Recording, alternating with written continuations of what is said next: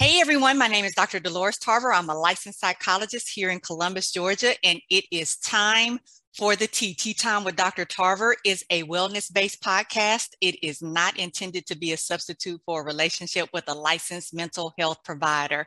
So, welcome everyone to this third week in June. As you know, June, we are celebrating our Black men, and we have been discussing all kinds of things related to Black men and mental health, uh, the law, we're going to be talking about barbershops today. We got into mental health counseling last week, and we're going to end the series talking about mental health of our Black male pastors. So, without further ado, it is my sincere pleasure to introduce Reverend Stephen Garrett, who is a resident of Montgomery, Alabama, a powerhouse speaker, passionate entrepreneur, and pastor. Having served the city of Tuskegee for over 15 years as the owner of the Resurrection Cuts Barbershop, he has a heart for supporting tomorrow's leaders through personal and professional development and building strong character that changes communities. Using the Pulpit View podcast, he speaks internationally on mental health, conflict resolution, and tools for a blessed, intentional work life balance. Pastor Garrett is also the senior pastor of the Bethlehem Missionary Baptist Church in Phenix City, Alabama, where he has served for the past eight years. Happily married to his wife, Christina, who is beautiful, and I just got a chance to meet for 15 years. They are the homeschooling parents of five awesome children. And if you caught us chit chatting right before we started, he was talking about making sure that one of those kiddos was good to go with his speech. So he is doing all things parenting out here in raising these kids in a healthy environment streets. So I know that you all are excited about this conversation. I'm excited about this conversation as we get into barbershops, safe and healing spaces for Black men. So, Pastor Garrett, welcome to Tea Time with Dr. Tarver. Thank you so much for having me. It's a pleasure to be on here and just give a little insight on the area that uh, I've been doing now for a little bit over 20 years. Awesome. I am so happy to have you. For our listeners and our viewers, please make sure that you type in the chat if you have any questions or comments as we roll along. But you all know I like to get going. So let's get into it. So, Pastor Garrett, there is a program that's called the Confess Project, where barbers are trained to be mental health champions for Black men who may be less likely to see a therapist which fits right in well with our conversation today because we know that sometimes Black men aren't always comfortable expressing themselves in the way that's comfortable for them in all settings. However, the barbershop creates an environment that often may encourage Black men to talk about whatever, however, that yeah. comes to your mind. So, what is about the barbershop that creates that space for Black men? I think it's knowing they're safe. Um, they're in a place where they have cultivated a relationship, but also it's something about community that allows others to open up. Uh, we'll have conversations in there about anything. And my barbershop, particularly, uh, a lot of times I have a wide array of clientele. I have guys that's been in the street, guys that have put those folk in the street in the jail. I have doctors, I have lawyers, I have a large array. And many times I find them, especially when they're new clientele, when they find I'm a preacher, they're like, oh man, I, I my bad, my bad. And then when they find out that I want them to be transparent, I want them to feel safe, I want them to be able to have any conversation that they feel they need to have and not to think that there's a certain decorum that they need to have around me outside of respect for others in that in that area they almost let loose. I could tell you some stories that uh is is almost a little bit like uh your profession. What stay, stay is said in there has to be it has to stay in there. And so uh but the truth of the matter is i think it's because they feel like there's a sense of community and that they're not the only ones that are dealing with what they're talking about. Mm-hmm. Mm-hmm. I love how you said what happens in this space stays in this space. So it's not like you're like my field, you are. Mm. Um, and, and that is because one of the things that's really important for people is to be able to know they're not going to hear their business all out in the streets. Yeah, yeah, yeah. right. So when people are coming and being vulnerable, um, particularly when it may be difficult for them to be vulnerable in the first place, the last thing they want to have to deal with is now I got to come back over here and be closed mouth because y'all gonna be out here gossiping about me. Yeah. So I appreciate yeah. that there is a spoken and unspoken culture of, hey, this is your space to say whatever. It's gonna stay here among the brethren. I love that a lot. Yeah, yeah, yeah. And the truth of the matter is, we've had cases in my barbershop where that had to be addressed. Uh, some years ago, a young man came in. Uh, he was friends with a young girl uh, that uh, none of us knew or privy to what was going on outside, but he heard a joke that was said by another customer that I didn't know. He was the other customer was talking to the girl. Uh, now mm. he goes back, tells the young lady, and bas- basically makes it seem way worse than mm. what it mm. was. Mm-hmm. Uh, it was nothing profane, it was mm-hmm. nothing mm-hmm. obscene, mm-hmm. but he made it seem way worse. Mm-hmm. And so the conversation was brought into the shop what had happened. And so I, as the barber uh, and the owner, I kind of addressed it. I said, man, listen, if you're going to come in here, uh, there are certain things that cannot leave this space. And even mm-hmm. if you have, and you know, I'll call them out. I was like, even if you got a crush on this girl and you're trying to holler at her, uh, this is not a weapon uh, that you can use. This is not weapon material you can use uh, or ammo. This is uh, an area where what is said, you got to be willing to keep that stuff right and who can call out men like other men i mean yeah. i think that's that's the importance too of being in that space is being able to recognize that i need to hold you accountable to a code that we have in here which you yeah. mentioned respect that's one part of that but also this code of people need to be able to come in here and be safe. And what we know about secondhand information from a third hand source is never going to be as accurate yeah. as when you hear directly a person say it. So you're adding your flavor and your spin, you know, probably because you might have been, like you said, have some other uh, motives that were driving you. Um, but that can create a significant dynamic for people in here. And like you said, you have people who uh, are in the streets, as you say, as well as people who are protectors of the streets. And so like, we got to be able to have some safety uh, in this group where what happens here stays here for everyone. This has to be that neutral, safe space. Yeah, yeah. Yeah, I, I and I and I think that kind of is a good segue into um, I know that you as a barber serve, as you mentioned, like, hey, I had, I'm the owner and I'm the barber. So I had address some things directly myself. I know you serve in a variety of roles. Uh, whenever you're the entrepreneur and you own the business, you create a role as owner of the business and dictate how this, this business is, is going to run. But also, you are a person that administers some of the self care to people. You are a person that is helping people come in this chair and feel better when they leave. So, are there certain things that you do to try to make your customers feel like they are able to communicate whatever they need to, express what they need to, get accountability if they need to, problem solving. How does your role work? I think part of that comes with relationship building uh, in the self care process.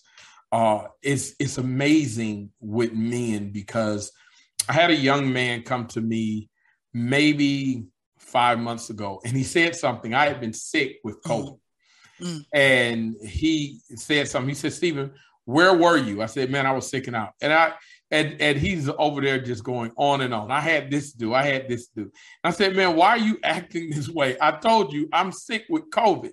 He said, Steve, you don't understand.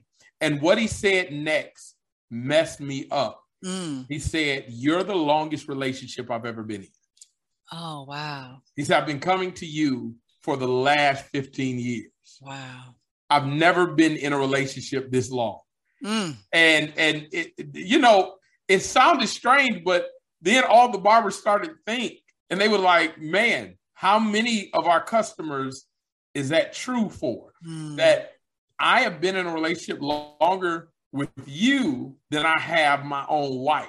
Mm. And so there's a level of where we can have conversation.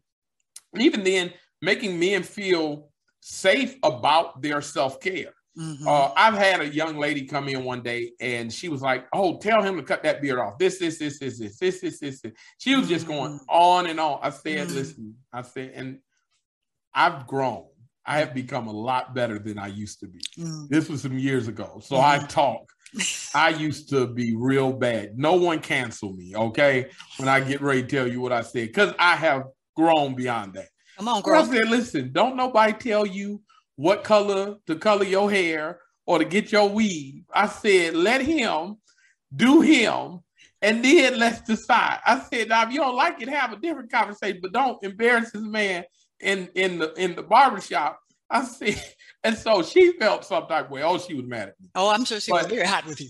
Yeah, she was very hot with me. But the reality was, he felt even more safe mm-hmm. because he felt as if my his care was priority. Yeah, you advocated for him. I advocated for him, mm-hmm. and and it wasn't a way that he felt was disrespectful mm-hmm. to his girlfriend mm-hmm. because I didn't call her out of her name. Mm-hmm. I talked about something that I knew because I knew them both mm-hmm. very well, and mm-hmm. I kept it within those confines, but also advocated for him to be able to get what he desired. And then we always joke about these things uh, I always mess with guys. I said, now listen, if you're gonna get in trouble tonight, don't blame me after the haircut because you know I'm gonna make sure you look fresh. Mm-hmm. But I we boasted, we boost them up when mm-hmm. they are in that chair. You'll see the guy come out the barber chair, and you I'm sure you've seen it on TikTok yeah. But there there's a spirit in the barbershop when there's a mm-hmm. fresh haircut. Mm-hmm. Folk will stop and be like, "Man, you felt good today, didn't you?" Oh, oh man, listen, you you're about, and so it makes them feel yes. a part of confidence. They walk mm-hmm. out that shop mm-hmm. differently, mm-hmm. not just because that haircut is good, because they got a great haircut last week. I'm always going to give a consistent haircut, mm-hmm. But it's something when you've been boosted up yes. about your haircut. It, I think women feel the exact same way. Oh, you know when your hair is laid, you're like, come oh on, God, I, come on. Yeah, you better be careful today because I'm, I'm, I'm. but the the walk is different. The everything is different. You know, I like to match my hair to my outfits too. So it really, uh, yeah. I'm telling you, I think it, it does something to your spirit though. And we often don't talk about black men in their hair in the same way that we talk about black women in our hair or your beards or uh, you know, your goatees or uh, even the bald heads. Mm-hmm. Like we don't really talk in the same way. We you know everybody knows about women and our bundles and our wigs and our weave and our braids and our natural hair and our twists and our blowouts and all of that. But we don't necessarily recognize what that does for men. So let's talk about Black men and their hair, uh, and their heads and their face. Um, yeah. And all, like, why is that important? What does that do to a man to be able to have himself groomed in a way that, like you said, you walk a little different, stand a little different, you look a little different when you come out of that chair? So I think it's it's. I'll tell you a story and then I'll I'll, I'll get into it. So I like a good story. Um, years ago, there was this young man gets into my barber chair mm-hmm. and he does not know what he wants. Okay. Uh, he tells me what he wants. Uh, he he specifically says a particular haircut. Mm-hmm. He says, I want a ball fade. He said, I want it low. I don't want the top low, but I want a ball fade. Okay. I want my beard blown out. So mm-hmm. that's what I did. I'm talking about, I got done with the haircut. I loved it. He did not want a ball fade. He mm-hmm. wanted a taper. Okay. He felt some type of way after that haircut. He did not like that haircut. Everyone like told it. he did not like the haircut. Here's what happened. He gets up, all the barbers like, man, that's a fire haircut. You could still tell he didn't like the mm-hmm. haircut, but he had made the mistake. Mm-hmm. I went through the process of mm-hmm. asking what type of haircut. Clarifying, right. Yeah. Mm-hmm. He goes outside. His girlfriend sees the haircut. Mm-hmm. She's like, I don't care wherever you are, you are only going to him for a haircut. That's the mm. best you've ever looked. There's mm. another level of mm. confidence mm. when a guy is uh, developed in a way mm-hmm. and he progresses from that haircut to mm. see the rewards of it. Yeah. And so I think there's I, I we had just had a men's conference, men uh prayer breakfast, mm. father and son prayer breakfast. And one of the things that I said I said, women cannot determine uh, what a, a real man looks like. Mm. I said, but they can validate. Mm. And and and so the haircut, all these guys said, man, this is a phenomenal haircut. That's that's that's bomb. That's this, that's this. It wasn't until his girl, mm-hmm. saw that haircut and said, listen, I don't care where you are. Mm-hmm. mm-hmm. This is the only person who cut your hair. He's done a better job than anybody else who's cut your hair. That he walked with confidence. And here's here's the amazing thing. From then on out, he's gotten a ball fade mm. with a beard. Mm. And so he because he looked at it mm-hmm. and that level of self-esteem mm. was was built at mm. that time. And the truth of the matter is we live in a society that is very social, even though we try to act as if we're not, right? Yeah. Uh, we're looking for the compliments. Mm-hmm. Uh, oh yeah, I, we love some affirmation now. We we love affirmation. It, right. it is what it is. Right. I, uh, the other week here, I had a. Um, I, I used to have this uh, Coke machine in my barbershop. Young lady comes in with a sundress on. It's a field barbershop. This right for the uh, pandemic, not the other week, but right for the mm. pandemic. Uh, she comes into the barbershop. It's a packed barbershop that day. She comes in, goes straight to the Coke machine. She was a beautiful looking young lady, mm-hmm. college girl. She mm-hmm. comes in, walks back and forth a couple of times, and I bust out laughing after she walks out. And everyone said, "Why was she laughing?" I said, "She wanted to see if her dress yeah. was good." Yeah. I said, "She wanted You're to looking, see looking for some compliments." she yeah. wanted to make sure she looked good. Y'all are my audience. I said, after y'all two guys went and ran up after, I said she got all the confirmation she needed. I said wherever she was going, I said she just got. You were the mirror. I said that's what it was, and so uh, the reality was.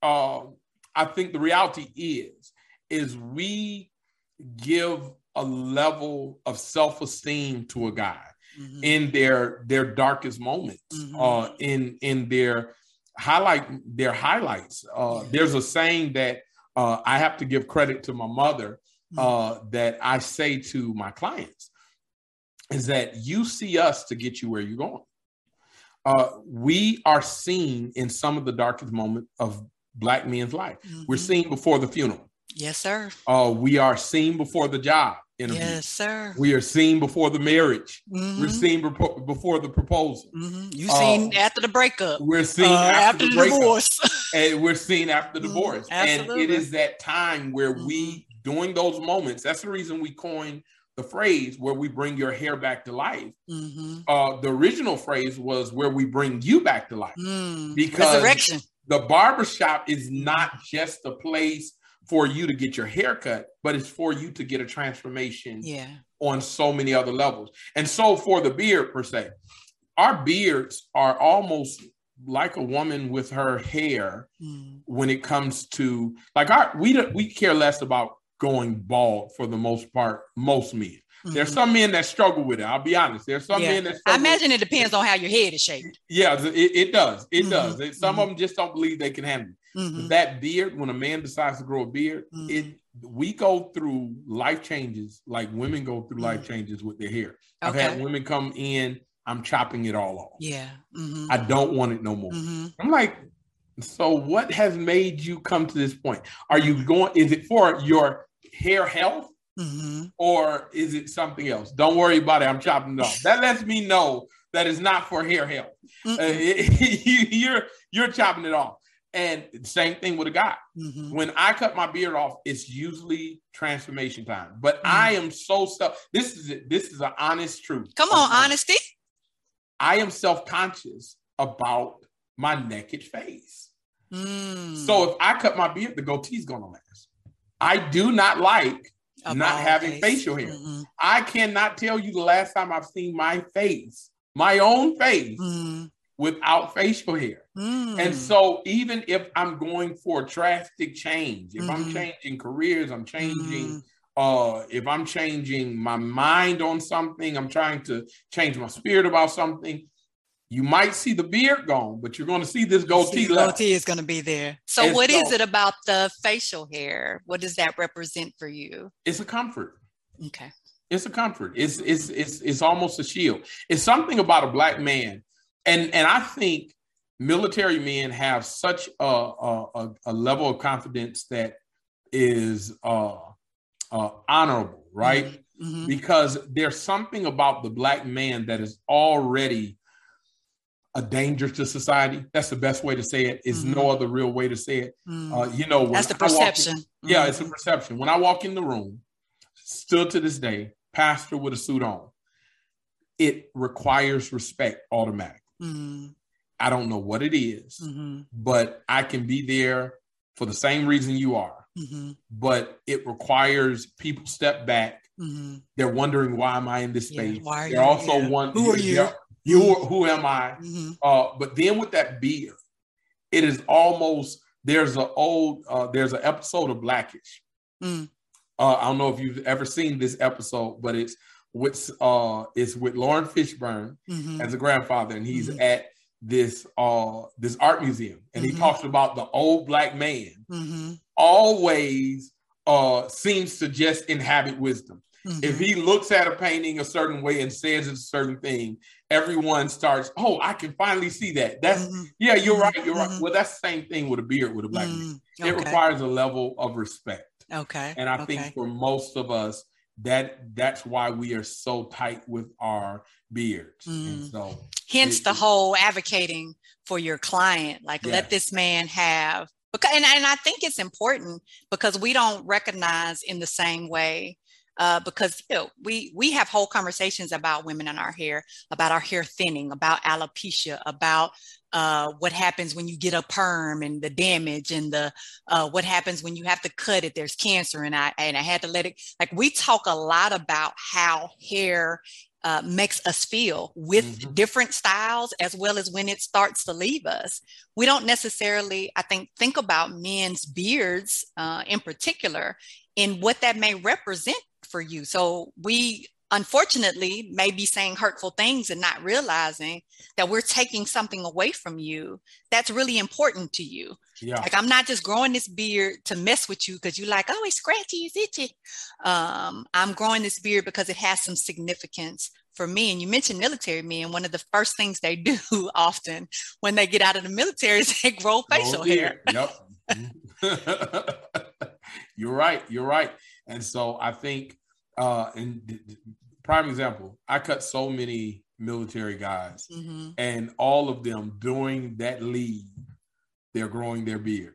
Uh, I don't think one of my military guys that have been on leave for particular amount of time. Mm-hmm. Yeah, especially they can get a good month in there. Yep, and mm-hmm. then if they're in the military, the first thing they do is go see if they can get a doctor's note mm, to keep yeah, yeah. their hair. I get and hair so, bumps, ingrown yep, hairs. Yeah. Yep, mm-hmm. yep. And for most black men, you're going to auto- automatically get ingrown hairs. There's very few of us mm-hmm, that, that, don't, at least in my experience, mm-hmm. that have not gotten ingrown hairs. Uh, I mm-hmm. have a few. They can take the razor. They can take about anything. Mm-hmm. But for the most part, most of them have some form of ingrown hair, so they're growing that beard out which is also an important thing, right? We talked about the health of a black woman's hair, like, oh, you're coming in for the health of your hair, you're coming in for transformation, you're um, at a different phase in your life, you want to have a different look, or you know, this is you're letting go of dead things. Mm-hmm. Uh, the same thing I think could be said for men's health. Like, hey, when you grow a beard that allows your skin to be healthier because you're not getting these ingrown hairs and you get to learn how to take care of your beard in a healthy way because i know that's a process i know it's yeah. not just you grow hair on your face i know just like we as women have to moisturize and find the right things and balance for our uh, texture and types of hair you all have to figure that out for your facial hair as well yeah yeah and it's is in some ways that's even more difficult than my female clients because uh, is just like oil with anybody's face. Mm. Uh, you you kind of try to stay away from excess oil on your face, but as your beard, you have to oil it because mm. it's just like your the top of your hair. And I tell my guys, I'm saying, especially those that are in uh, long relationships with their their female friends, mm-hmm. and uh, I'm like, listen, find out what they're using. If you want to get good hair mm-hmm. products, find out what your girl is using and start there and then find out what works best for your hair. Because usually, I said women products are usually better than our mm-hmm. products. They throw our products together. They give us heavy oils. I mm-hmm. said that's the worst thing to put on your face is a pore clogging oil or um, wave grease. I said, this is the Not the worst wave- thing. Man, I try to keep my guys away from wave grease as much as I can. And I said, all you're doing is suffocating your scalp. goes to the self-care of black men. Like Yeah. who is going to educate a man about these types of things? Like you know sometimes there aren't these conversations in households uh, as you're growing up to learn about how to take care of yourself. Women, we are often, of course, given permission to take care of ourselves. We have a lot of resources to take care of ourselves. There's YouTube tutorials. There's all of these black hair care products. There's all these women who have created things specialized for us. They've even taught us how to tell what type of texture of hair, how our hair coils. Um, so we're able to learn that. But I know that that's not necessarily, I know the information is out there, but it's not necessarily communicated in the Yeah. Same way to black men about here's how you take care of you. Yeah, yeah, yeah. You're right. Uh, it's hard to, it's hard, especially with men, Mhm. because once we get stuck in a way, we are stuck in that way. Mm. And and so I have guys. I have one guy for years. Uh, he was losing hair, Mm. and I don't do the hair uh pieces. You don't do the Yeah, yeah. installations. Yeah, the installations. I, I I I I know some people that do, and I'll Mhm. send them to them, Mhm. but I don't do them as of yet. And I got one guy. He's been balding for a while. Mm. He has a good head for a bald head. Mhm. It took me a solid three years to Mm. get him to cut all of it off. But he literally had bald spots, and he just wanted to cut it low. And so Mm-hmm. when I convinced him, and going back to that beard part, I convinced the way I convinced him is growing his beard out. the beard out. I said, and so as you grow your beard out, because he kept his beard shadow, Mm. I said, well, you have a full beard, grow your beard out and just try it one time. So it's already thinning. So let's just try it Mhm. and let's see what it's like. I said, grow your beard out first and let's see what it looks like. Again, he gets home, his wife sees his bald head and that beard. and that beard, and he was like, I will stay with this look. Because no unknowingly to him, his wife hated the bald head, the the, uh, the bald balding head, spots. the yeah, spots. yeah. And yeah, so she was like, and to her credit, she never made him feel bad about it. yeah. But the moment he cut it off, she was like, "That's your I look." like the I like like this look on you. Absolutely. And I mean, I think that's a good example of support. Like all of us struggle uh, when when things are outside of our control. Uh, and so when part of your identity is your hair, um, then it can be difficult to let let that go. Like you said, for most men, they're like, hey, you know, I, and I, I- I recognize a lot of men sometimes have done different hairstyles. And so for them to go bald, it's like just variety, uh, much like wigs are for women, like just an accessory. Yep. So it can be low, it can be long, it can be, but I, but for some men who have only had their hair in a certain type of style for all of their lives, when they start losing hair, it's like, who am I if I don't have this particular hairstyle? And so for him, it seems like there was a different type of attachment um, and maybe some fear um, about what that would look like. And I know people can get embarrassed too. Um, so you know, let's let's talk about some of those things because I know women we get the shame and the embarrassment. It makes it difficult for us to talk about certain things. Do you feel that's a part of some of the challenges that men experience too? And maybe how is that dealt with in the barbershop space? Of course. uh, but I think in the barbershop, men are kind of accustomed to deal with issues as a whole a little bit harder than women, right? And when we talked last time, you said something that was phenomenal, if I can reuse it, that you all are taught to have the emotional care that men are not. Well, men are taught to kind of go at men. Like we share our love Mhm. by talking about you. Like we don't share our love with another man by saying, "Hey, man, you look good." Mhm. Like, man, where you think you're going? You like, Mhm. Man, listen, you still look dusty. Like we we say something like, "Man, Mhm. listen, you know you ugly today, right?" And that's Mhm. especially after a haircut, a good Mhm. haircut, man, you Mhm. ain't got no girls. Like I don't know why you over here. And so we we that is your way, that banter, that That, that the banter jokes, the jabs, the the the so dozens, if you will. Mm-hmm. If we don't say nothing, mm-hmm. that is when you feel the worst about it mm-hmm. because there's no interaction mm-hmm. with it. I remember I cut the guy, uh, I cut another young man bald. He's young too. Mm. Um, young, uh, probably in his 20s, mm-hmm. but same scenario. Yeah, bald. So finally, mm-hmm. so finally, he's ready to cut it off. He gets plowed for about two weeks. Mm. But in the process of clowning him, he is now forced to deal with deal with it and mm. to get over it. Mm. And so trial by is, fire. Yeah, fire, trial by fire. And the truth of the matter is, it was not in the barbershop he got clowned. It was after he left the barbershop. Oh. And so it's those that he had closest to him mm-hmm. that was telling him, man, you need to go ahead and cut that off. That once he cut it off, he was they were getting clowned. And so he came back to the barbershop and I was like, man, listen, I was like, at the end of the day, I was like, which one do you feel more comfortable with? I said, do you feel more comfortable with the beard? And and I, again, going to that beard. That beard is a, a beard a is saving lives out it's here. Saving lives. I'm like, listen. I said, grow your beard out. He was like, man, listen. I he said, I'm too young to have a beard. He was like, I'm gonna look like old man. I said, grow your beard out. I said, I promise you, growing your beard out is gonna offset this bald head. Mm-hmm. He got he has he has that straighter beard hair. Mm-hmm. His isn't kinky at mm-hmm. all. And so he he I'm telling you, once he grew it out, his his guys like his guys start messing with him like oh so you gonna grow a beard on and most of the guys because they're in his age group can't grow a beard they like him beards, so yeah. it, it mm-hmm. gave him a, a level of attack mm-hmm. back mm-hmm. and so he would say things about their patches and their beards mm. and, and once they tried to say something about his bald head and so it gave him again that's that empowerment that, that self-esteem boost that, but it also yeah. helped them face the fact mm. because men are trial by fire for the most mm. part. Uh, yeah, y'all, y'all be savage out here. I've oh, heard oh, y'all do. talk to each other. I'm like, oh. We do, we do. We do. I mean, it's true. We do, we do. I tell people all the time. I had a young lady come into my barbershop. Uh, mm. She was sitting down. We were talking about relationships, right?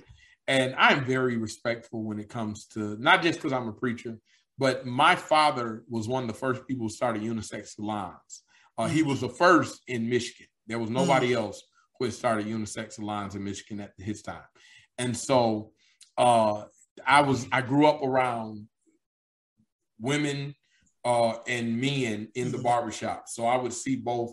And he was a beautician and a barber, mm-hmm. uh, cut celebrities and all, right? Mm-hmm. Uh, and so I would grow up around there. So I'm always sensitive to the most part uh, about who's in my barbershop. Mm-hmm. But we're in this conversation and we're talking about things that, you know, you just don't do as a woman to a man in the barbershop. Mm-hmm. And so she felt some type of way. One of my barbers came back to me, She said she can't come back. She uh she sent her she sends her boys up here, but she doesn't come in. I'm like, why? I was like, I just asked. He was like, because she felt uncomfortable. I said, why did she feel uncomfortable? And the conversation was this. Mm. Young lady had come into the shop and she was going off on her boy, not boyfriend. She was going off on her husband mm. because of the way he had her boys cut. Mm. And I I continue to say when the young lady approached me about it. This is, and she was just privy of the conversation. We're talking mm-hmm. about relationship. I said, my wife has no say about how my boys get their haircut.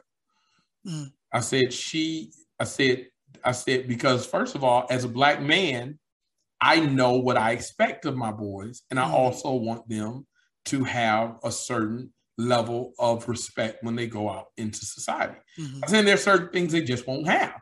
I said, I was like, and that's just what it is. I said, so as a father, I said, now that's me. Mm-hmm. I said, there's other fathers that come in here and they get their kids the Boosie fades. They get their kid, they their kids are growing locks. I said, mm-hmm. my sons do not have locks. I said, uh, one reason is I said you got to go through the ugly phase. I said everyone who with locks knows about the ugly mm-hmm. phase. Mm-hmm. I said I am not. I grew up in a time where the only haircut a black man was getting at the age of ten was that bald fade mm-hmm. or that even Stevens. That's all you were getting. I said, my sons, they get any style they want, mm-hmm. but they don't have long hair. I said, now once they get to 18, they're paying for it themselves. Mm-hmm. They've made a name for themselves. Mm-hmm. They are mm-hmm. known. I said they're going to be able to have their own style. But I understand as a black man, being stopped by the police, being this, mm-hmm. I said we already get stigmatized. I said I don't need to add more stigma to my boys. Mm-hmm. I said, so this is me. I said, so as, as a father, my wife says nothing to me about how my boys get their haircut. I said, now on the flip side, I said, I have a daughter. Mm-hmm. There are certain levels when my wife says this is what's what it is, mm-hmm. I said, as long as we don't feel as if it's crossing the line of disrespect to the other, there is no conversation about it. Because as a black woman, she understands certain things. Mm-hmm. I said she understands body. So mm-hmm. she understands what a black girl goes through mm-hmm. with her body. I don't. I said, if you had it my way, my daughter would look 12 until she was 20. I said, that's me. I said, that's me. I said, my my wife understands certain things. She used to tell me the story of one of the best presents she got was her first razor. Mm. And you know, for me, I'm like, that be a razor, but for her and one of yes. that was different. Absolutely, right? shaving. Yes, yes, that's sir. different. And yeah. so I and so she felt some type of way because what the other barber told me was she didn't feel that I was giving a clear understanding because her boys had long hair. They had long straight hair at that, mm-hmm. right? Mm-hmm. My sons would never have that. Now that was their decision, and mm-hmm. what floats your boat just fine with me. But the question for me was, mm-hmm. how would you, do you not understand? And I tell them all the time, God gave two parents for a reason. Both have to make a decision. We have to have balance. I said we have to have balance. Mm-hmm. I said so when it comes to my boys, I said and it comes to them getting their haircut. I said now mind you, I also cut my boys' hair. Yeah, but I mean that's your. You weren't saying that that's what she needed to do. That's how you and your wife run your household. Yeah, absolutely. And so, and, but what your so, conversation, it sounds like what your conversation was, was to her was um, that it is demeaning to come in and so the, say to your partner in front of um, the men, the the his his support group, his fellowship, his safe space, um, essentially, hey, you messed up. Yeah, and, and let me tell you about yourself. And and and and it wasn't just to that level I had an issue with you calling them her and when she said, How did you cut my son's hair? And this is his boy. Mm. This isn't this isn't a question of mm.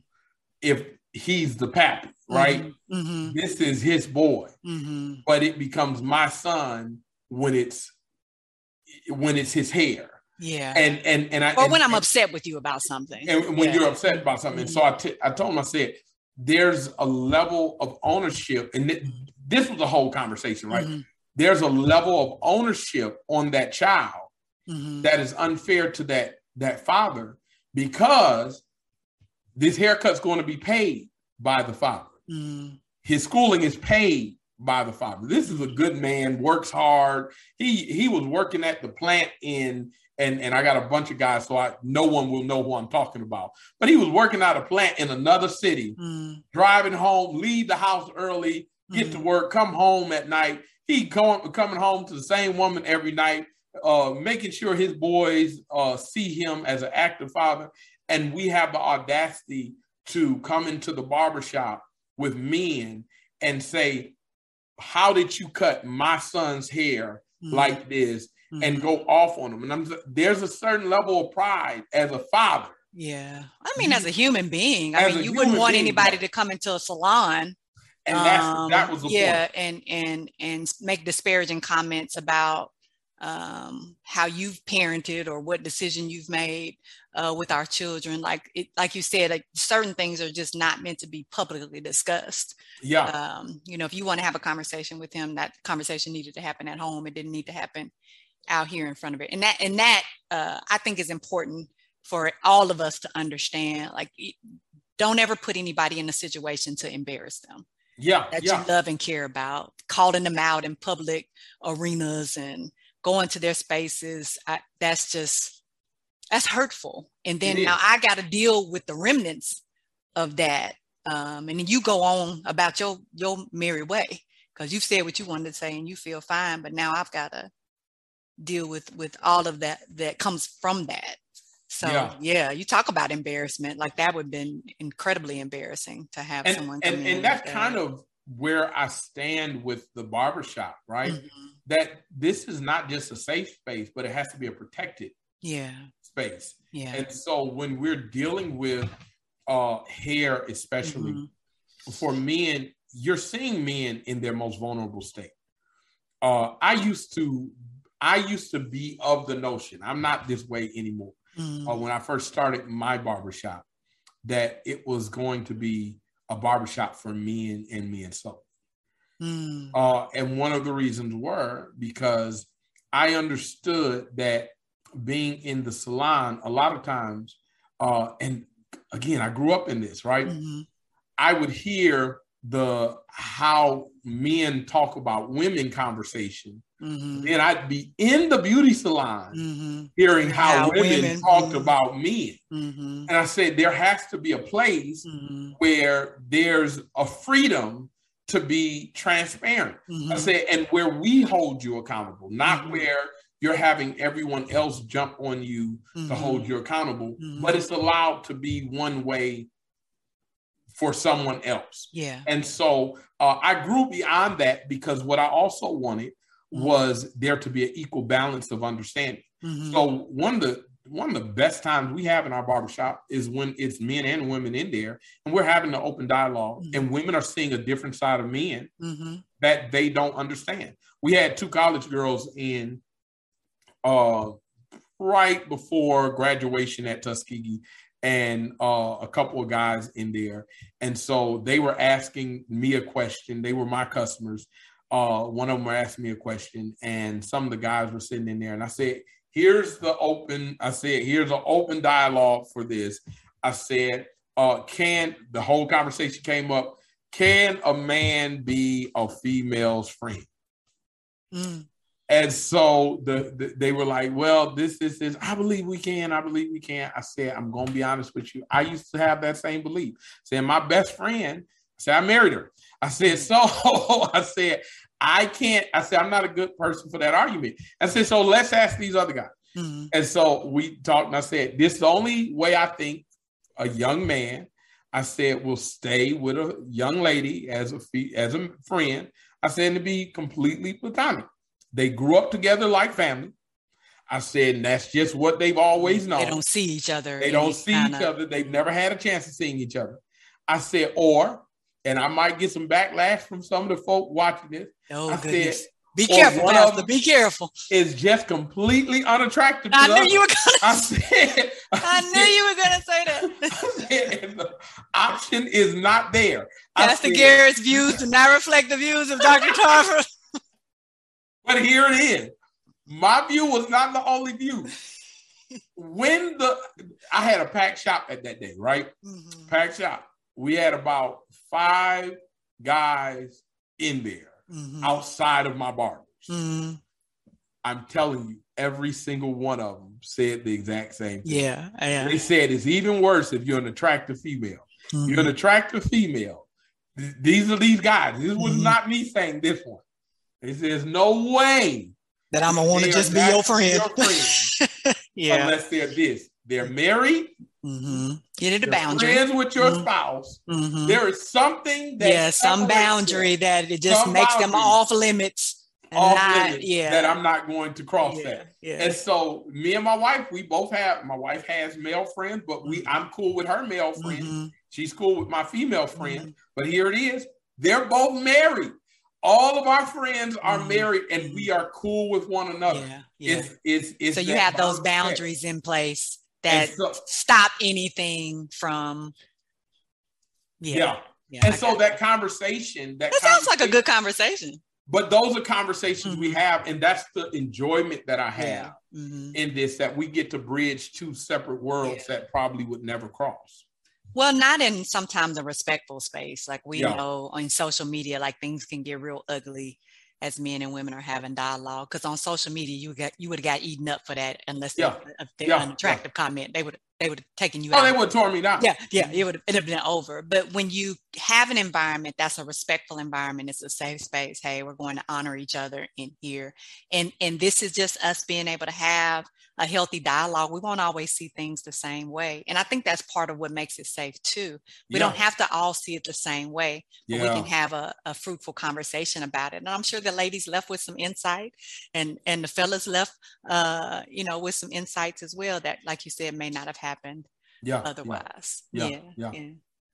All right, I want to switch gears uh, okay. because I do recognize that um, in addition to creating this safe space for men, this affirming, empowering space for men, this accountability um, space for men, and, and toughen you up a little bit uh, as we as we uh, play in the dozens with you.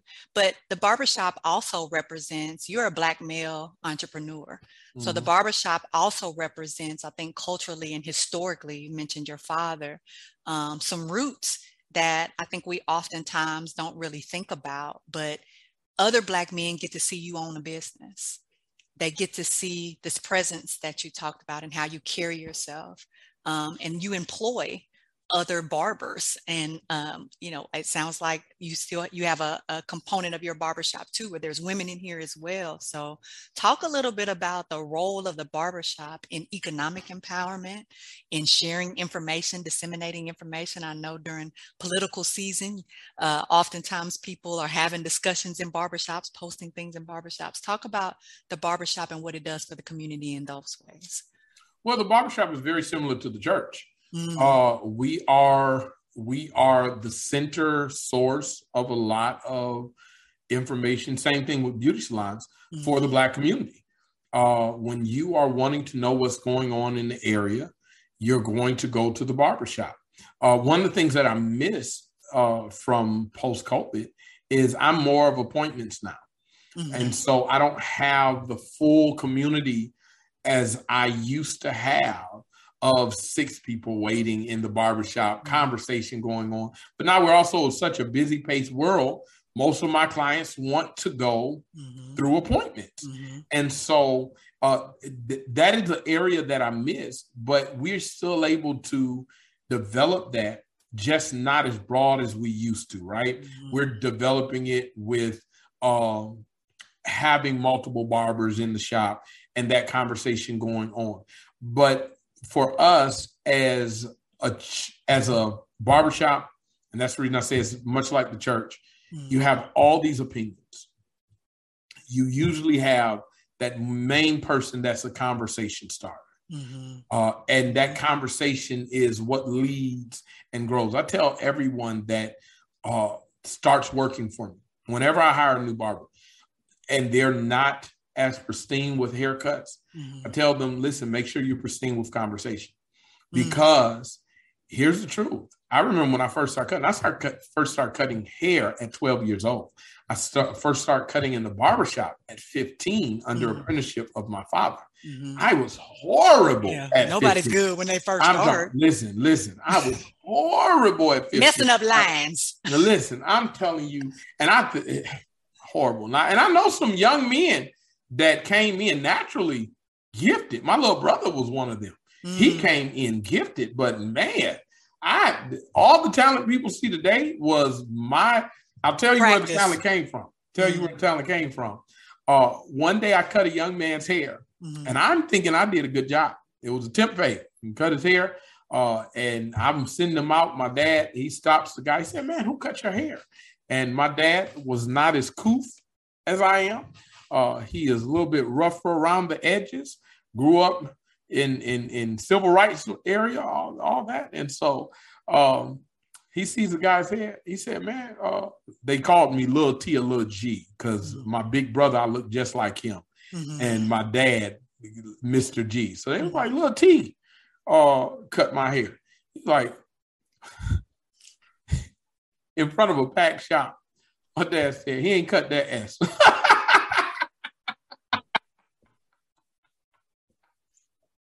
He said, Tell my son to get back in here and to make that look good. And it changed my life. Oh, wow.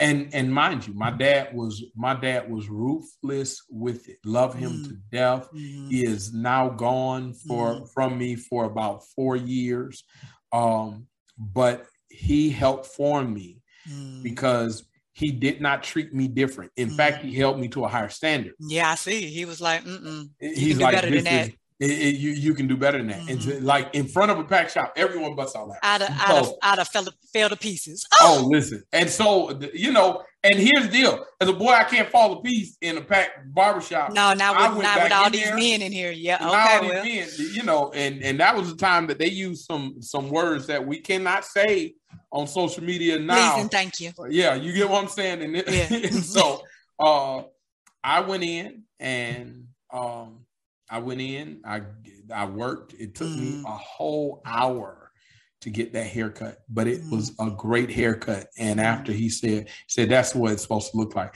And I had to build from that, mm. right? Mm-hmm. And so um starting opening my first shop, I started my first shop at 18. I opened my second shop here in Tuskegee, mm. Alabama. Uh, but what it does in empowering the community mm-hmm is growing up from those ranks. Mm-hmm. I kind of grew up in that era that there still wasn't TVs in the shop. Mm-hmm. Like my dad had TVs in some of his shops, but in other shops there were no TVs, and I worked in multiple shops. The conversation was all that was that was all the entertainment that you That's needed to do. And so good conversation we would have the newspaper. We would read what yeah. was going on in the news and we would have political conversation. Mm-hmm. We would decide in the barbershop who folk were voting for. Mm-hmm. Uh, prime example during the whole Trump era, mm-hmm. right? Uh, during the, I found out things and would never vote for him. That's just, I'm putting that out there before anyone hears me and cancels me for that. Mm. But uh, during the whole Trump era, I did not know that some of the greatest uh, financial achievement for Black colleges came under him. Mm. Until I had someone that mm. worked for Tuskegee University within that field mm. found out. Now I also know that it was because there were some senators mm-hmm. that yeah. pushed it, and it wasn't because of him. It was, yeah, it wasn't him. It wasn't mm. him, but yeah. it happened under during his tenure. During yeah. him, and mm-hmm. so there these political conversations help to broaden people's mind, mm. but also help to see why other folk, because you had people that were YouTube scholars, mm. but you also had people that were well versed mm-hmm. on what was going on and that could help answer questions in there. So I think that dialogue helps. Then seeing that business owner aspect, I think is phenomenal. Um, it's phenomenal to my community, but just being honest, I hold at a higher prize how phenomenal it is to my children. Mm. My children have a heart for entrepreneurship. My mm. wife developed entrepreneurship, even though it came from her father. Uh, my wife was looking for a nine to five when we first got to marry, mm. first got married, and she developed as an entrepreneur because for the past now we've been married going on 16 years, but 13 years of our marriage, she was a stay-at-home mom. Mm. Uh, uh, she has had her business for several years, but financially, she was a stay at home mom for about 13, 10 to 13 of those years, right? And to see that I was able to provide for a family of so many people, mm-hmm. that was empowering to other young men. I remember one of the greatest compliments I ever had was one of my barbers who's no longer with me. He's went on to do better things. Mm-hmm he came to me and he said, uh, Stephen, his grandfather came into the barbershop. Mm-hmm. Grandfather came into the barbershop. I had no clue of their relationship, didn't know anything about it. Grandfather came into the relationship, into the barbershop and asked, uh, how's my grandson doing? Uh, he says he's messing up this, this, this, this. And, you know, I'm thinking it's a joke. And I tell him, I said, no, he's one of the best assets I've ever had. Uh, I'm, I'm happy I did this. I'm happy I did this. And I, I, I just talked him up good. And I did not know all of this had happened. The barber was not around when I told him this. Mm-mm. Later on at a family cookout, he his grandfather told him how proud he was of him. Mm. And it was during some times in his life that he had kind of went uh, away from the regular family structure mm-hmm. and to hear that he was making his own money, able to provide for his family mm-hmm. through this business, but then hearing from his own grandfather, and I had no clue, I had nothing to do with it. Mm. He said, Man, that to this day, that is the greatest thing you could have ever mm. done for me. Mm. He was like, and because of that, I always have your back because you made my grandfather mm. proud of me. Mm. And and and and so that that ability to empower others, mm-hmm. like I, I I am pleased that the community loving me and showing me love, but to have a young college student come in mm. and not be able to take care of themselves without asking mommy and daddy for mm. something. And then to come tell me, man, listen, my rent is paid for the year mm. because I've been good steward over my money. Mm. We talk and see in our barbershop, we talk about things that other barbershops. I'm not saying no barbershop talks about it. We talk about things a lot of barbershops may not talk about. Mm. I am always watching investing, mm. uh, investing documentaries or investing YouTube shows. Uh, I'm always learning new ways mm. of handling my money. And then when I learn it, I share, share it. it. Mm-hmm. And so some of my barbers have went on to do financially way better than me. Mm because they have learned things during that time in the barbershop that they were able to equip at earlier ages. Mm-hmm. And now they are doing by far mm-hmm. better financially than me because of things that they learned during that yeah. time. And so I pride those things. I pride yeah. those barbers that I was able to say, man, listen, don't worry about booth rent this week. Work on your clientele, and then mm-hmm. we're going to. Fit. And now I see that they're owning their own successful shop. Mm-hmm. Those mm-hmm. are those are areas that I take pride in because I know that the moment a black man is able to have self-esteem mm-hmm. and to feel like he has value because mm-hmm. we place so much value whether it is inherently placed on us by others yeah. or by ourselves mm-hmm. we place so much value Absolutely. on what we're able to give others Absolutely for them to feel like they have value changes a family structure. Mm. Most men, and I, I can tell you this from hearing it from other brothers, mm. they step away from family structures because they don't feel like the family is benefiting yeah. with them. Mm. And so for this guy to feel like he is needed, there's a uh, there's a conversation I heard the other day, and I'll let you ask whatever else. But there's a conversation I heard the other day that I think was powerful. Young lady said, I don't want to, I don't know why men feel they need to be needed instead of wanted. Mm. And I said, and I, I told somebody, I said, because needed is where we've always been placed in mm. value. Mm-hmm. I said, wanted means you can put, there's a day you don't want. Mm. I said, and we have always been placed in mm. that I said, so for man, needed is necessary. Mm. I said, and, and, needed doesn't have to be financial need. Mm-hmm. Need can, and that's for anybody. Mm-hmm. I think everybody, oh, yeah. to a sense, it mm-hmm. may be used differently wording, but everybody, to a sense, wants to be needed. Mm. Everybody wants to be needed. No, no. I mean, at the end of the day, I've seen women that could not cook at all learn how to cook because their men go over to their mom's house. Mm. Mama knows how to cook. He's still with you. He wants you. He took you without knowing how to cook. But I've seen women that mm-hmm. have learned how to cook mm-hmm. just because they're like, I want to feel this place yeah, that you have placed somebody else in. But that's the same thing for for men. We we want to feel protectors. We want to feel like providers, even if you don't need it financially. Mm. I tell anybody, my wife could, my wife can make Oprah money, mm. uh, but I still will, I will still work. Like for mm. me, in me, it's self satisfying yeah. for me mm-hmm. to be able to know that I am able to stand mm-hmm. without having to solely depend. Mm, on her. So mm. I think that that that is one of the greatest things that the barbershop offers, mm. giving men that self-identity that yeah. work there. Yeah. Which is why it's so important that people not come in and, and violate a man yeah. in that space. He in this space you get to be empowered. Yeah yeah. So we don't want anything coming in this space that could tear you down. Yeah yeah. Yeah.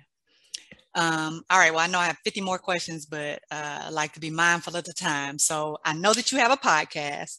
Tell our audience about how they can access that podcast. So uh, our podcast is on uh, YouTube uh, at Pastor Stephen K. Garrett.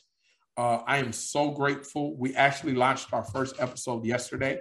Uh, you can find it on YouTube. You can also find it on Facebook uh, at Stephen Garrett. Uh, I am grateful for what we're doing with that. And what we're doing is really bridging the gap for those that are in leadership that are Black men. I think we have a lot of views from social society that says this is what a Black man looks like.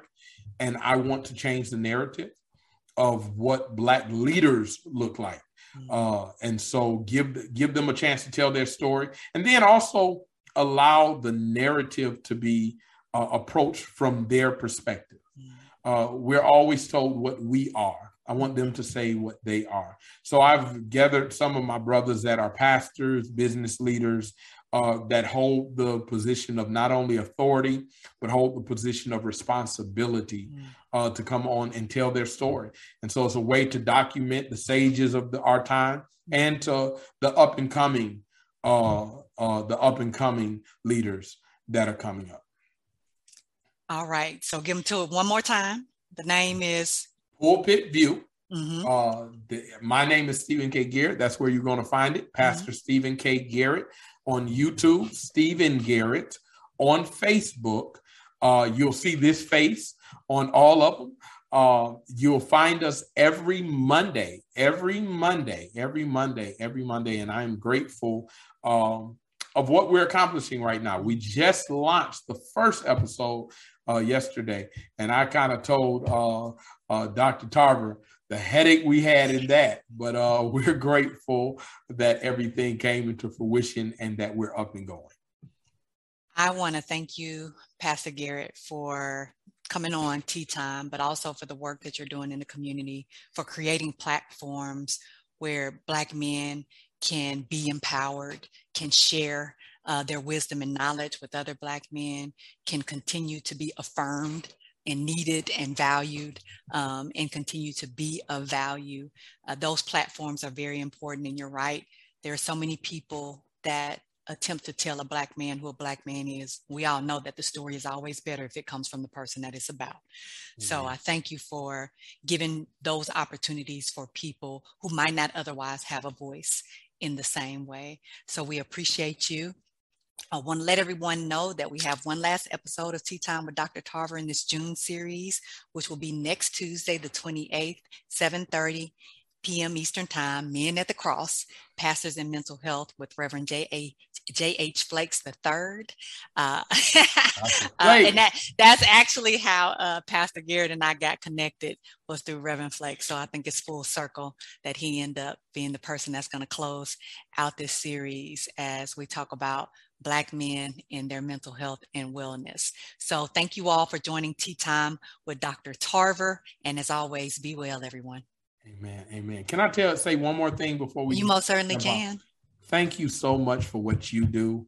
Uh it is phenomenal. Uh I was telling Dr. Tarver before we came live how awesome she was when she came on my show. Uh, but it is amazing that we have people that are highlighting these issues. And I just wanted to say thank you for having me and allowing me to share in that story. Absolutely. It's been my pleasure and you were the right person at the right time. So uh, we talked about that, that being kindred spirits. Sometimes you just find folks um, that you connect to that are doing this good work out here. And we know this work is needed. So I thank you again for being on Tea Time with Dr. Dr. Tarver. And of course, I'll see you again uh, so everybody take care, be well. Have a good evening, Pastor. You too. Thank you. Thanks. Bye bye.